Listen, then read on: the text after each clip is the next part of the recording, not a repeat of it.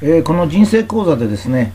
えー、最初お金を少しやりましてまあ本当はお金徹底的にやる必要あるんですがまあ一応一段落してそれで病気のこと健康のことをやりましたまあ人生はまずお金まずお金ってことないですけどまあ若干はさ先立つものがいりますそれから健康でなければいけない、まあ、その後にだんだん進んでいこうという、まあ、こういう計画なんですね。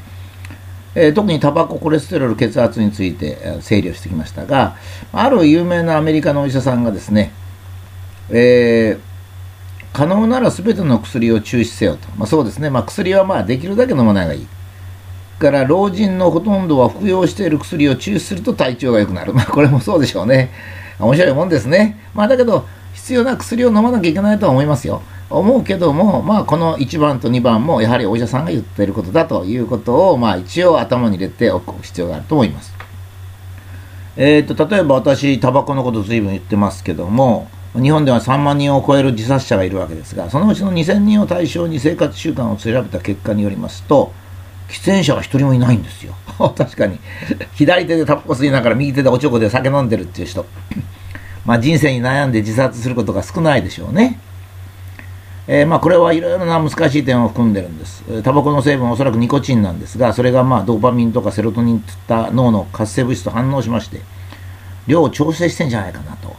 だからこそタバコというのはやめられないんじゃないか。で、思い詰めたりなんかしたときに、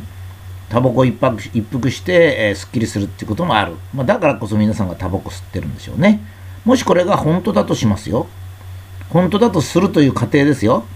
そうすると禁煙運動は人を自殺に追い込んだということになります。ちょっと表現がきついかもしれませんが、私はですね、やっぱりタバコの禁煙運動をする人はそれなりの責任があると思いますよ。えー、まあそれはやってもいいですよ。それからまあ少しぐらいの間違いもいいんですけど、やっぱり若干タバコをやめるってことは本当にいいのかっていうことについてよもう少し真剣に考えるっていうことが必要でしょうね。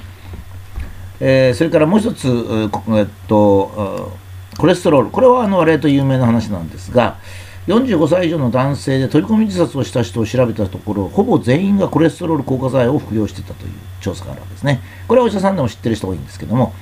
これはコレステロールっていうのは性ホルモンの原料でもあるし、体の調子を整える、まあ、もちろん血管をどうするっていっぱいあるわけですね。で、過剰のコレステロールが動脈硬化などの原因をするとはそうですが、年を取って自然に硬化する動脈とのコレステロールとの問題はこれは複雑なんですね。まあ、さらにそれと心理的な影響っていうのはこれからのことだと思います。まあ、これも薬を売りたいがためにやったことで、あまり感心しません、私は。えー、それでもう一つの問題、これはちょっと今日難しい問題を取り組みますが、えー、医師が治療の段階にとどまっているときと予防に踏み出すときはかなり違うんですね。治療っていうのは故障した車を直すわけですから、えー、部分的ですね、えパンクを直すとかエンジン直すとかこういうことですから、普通は急に服するわけですよ。だからまあ全身も考えるけども第一には傷とか病気を治すということになるわけです。しかし今健康な人で将来病気になるかもしれないっていう人を予防するっていうのは結構これ大変なんですね。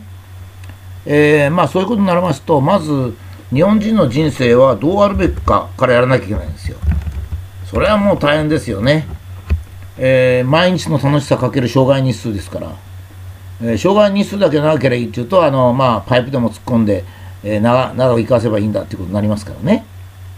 でタバコを吸った場合例えば1000人に1人が余計にがんになる。余計にがんになるっていうのは聞けないですよ、えー、そうすると、まあ、1000人のうち999人はタバコ吸ってて楽しかったっていうとこれは難しい問題なんですよ。どっちとも言えないんですけどね、えー、999人1000人全員の幸福度ですといいし、まあ、1人の肺がんになった人から考えるとダメってことでこれは普通はですね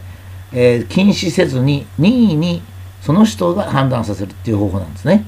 もう一つ、タバコの禁煙運動で私が引っかかってるのは、お酒の禁酒運動がないっていうことなんですよね。これはあのタバコは俺と関係ないっていう人が多いんだと思うんですよ。つまり、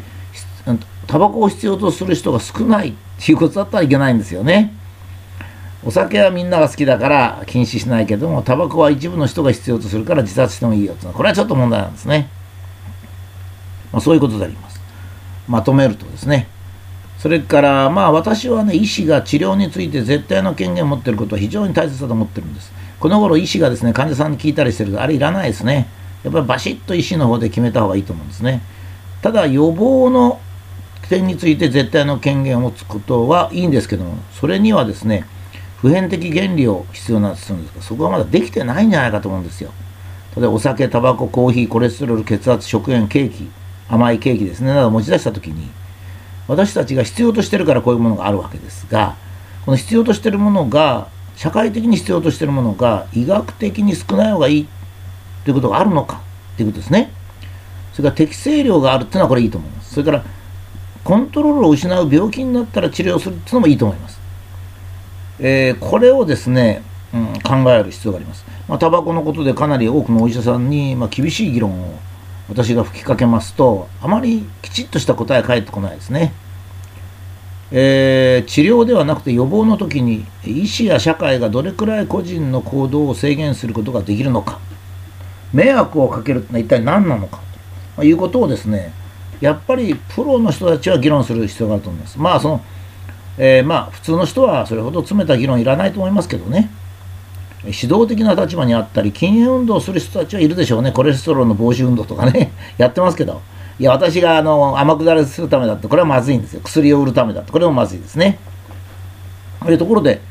お医者さんのことを随分言ってきましたが我々教師もそうなんですよ、えー、大学の先生もやっぱり普遍的な真理を教えるべきであって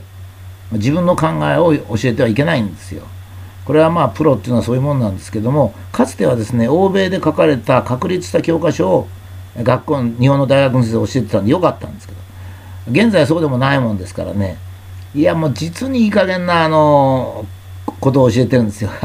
あの生物多様性が重要だと。いやなんで生物多様性が重要なんですか？とかお聞きすると。いや生態系が壊れるから。あそうですか。生態系っていうのはどういうことを言っておられるんですか？え私は生物学者じゃなくちゃないから知りません、まあ、こう来られちゃうんですね。この前もありましたね、あのテレビ見た方おられると思いますけども、地球が温暖化しないんですけど、どうして温暖化するとお思いですか？いや、気象学者がそう言ってるから、これ学問じゃないんですね。学問っていうのはどんなことでも言う限りはちゃんと自分で科学的、論理的に説明しないといかんですね。え誰かの責任にしちゃいけませんが。まあ、こういったですね、ことも御用学者を生む一つの原因であります。まあ、えー、ここの、まあ、あのお金、えー、体ときた体のま最後に、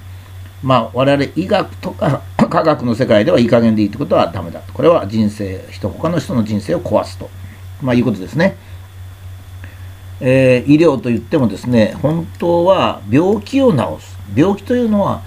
コレステロールのコントロールができなくなったので治す。これはいいんですね。しかし、年を取って必然的に起こる血圧の高さとかコレステロールの量っていうのを病気もしてないのに、つまりコントロール失ってないのにそれを下げたりなんかするっていうのはですねこれが本当に医療として正しいかということをもう少し、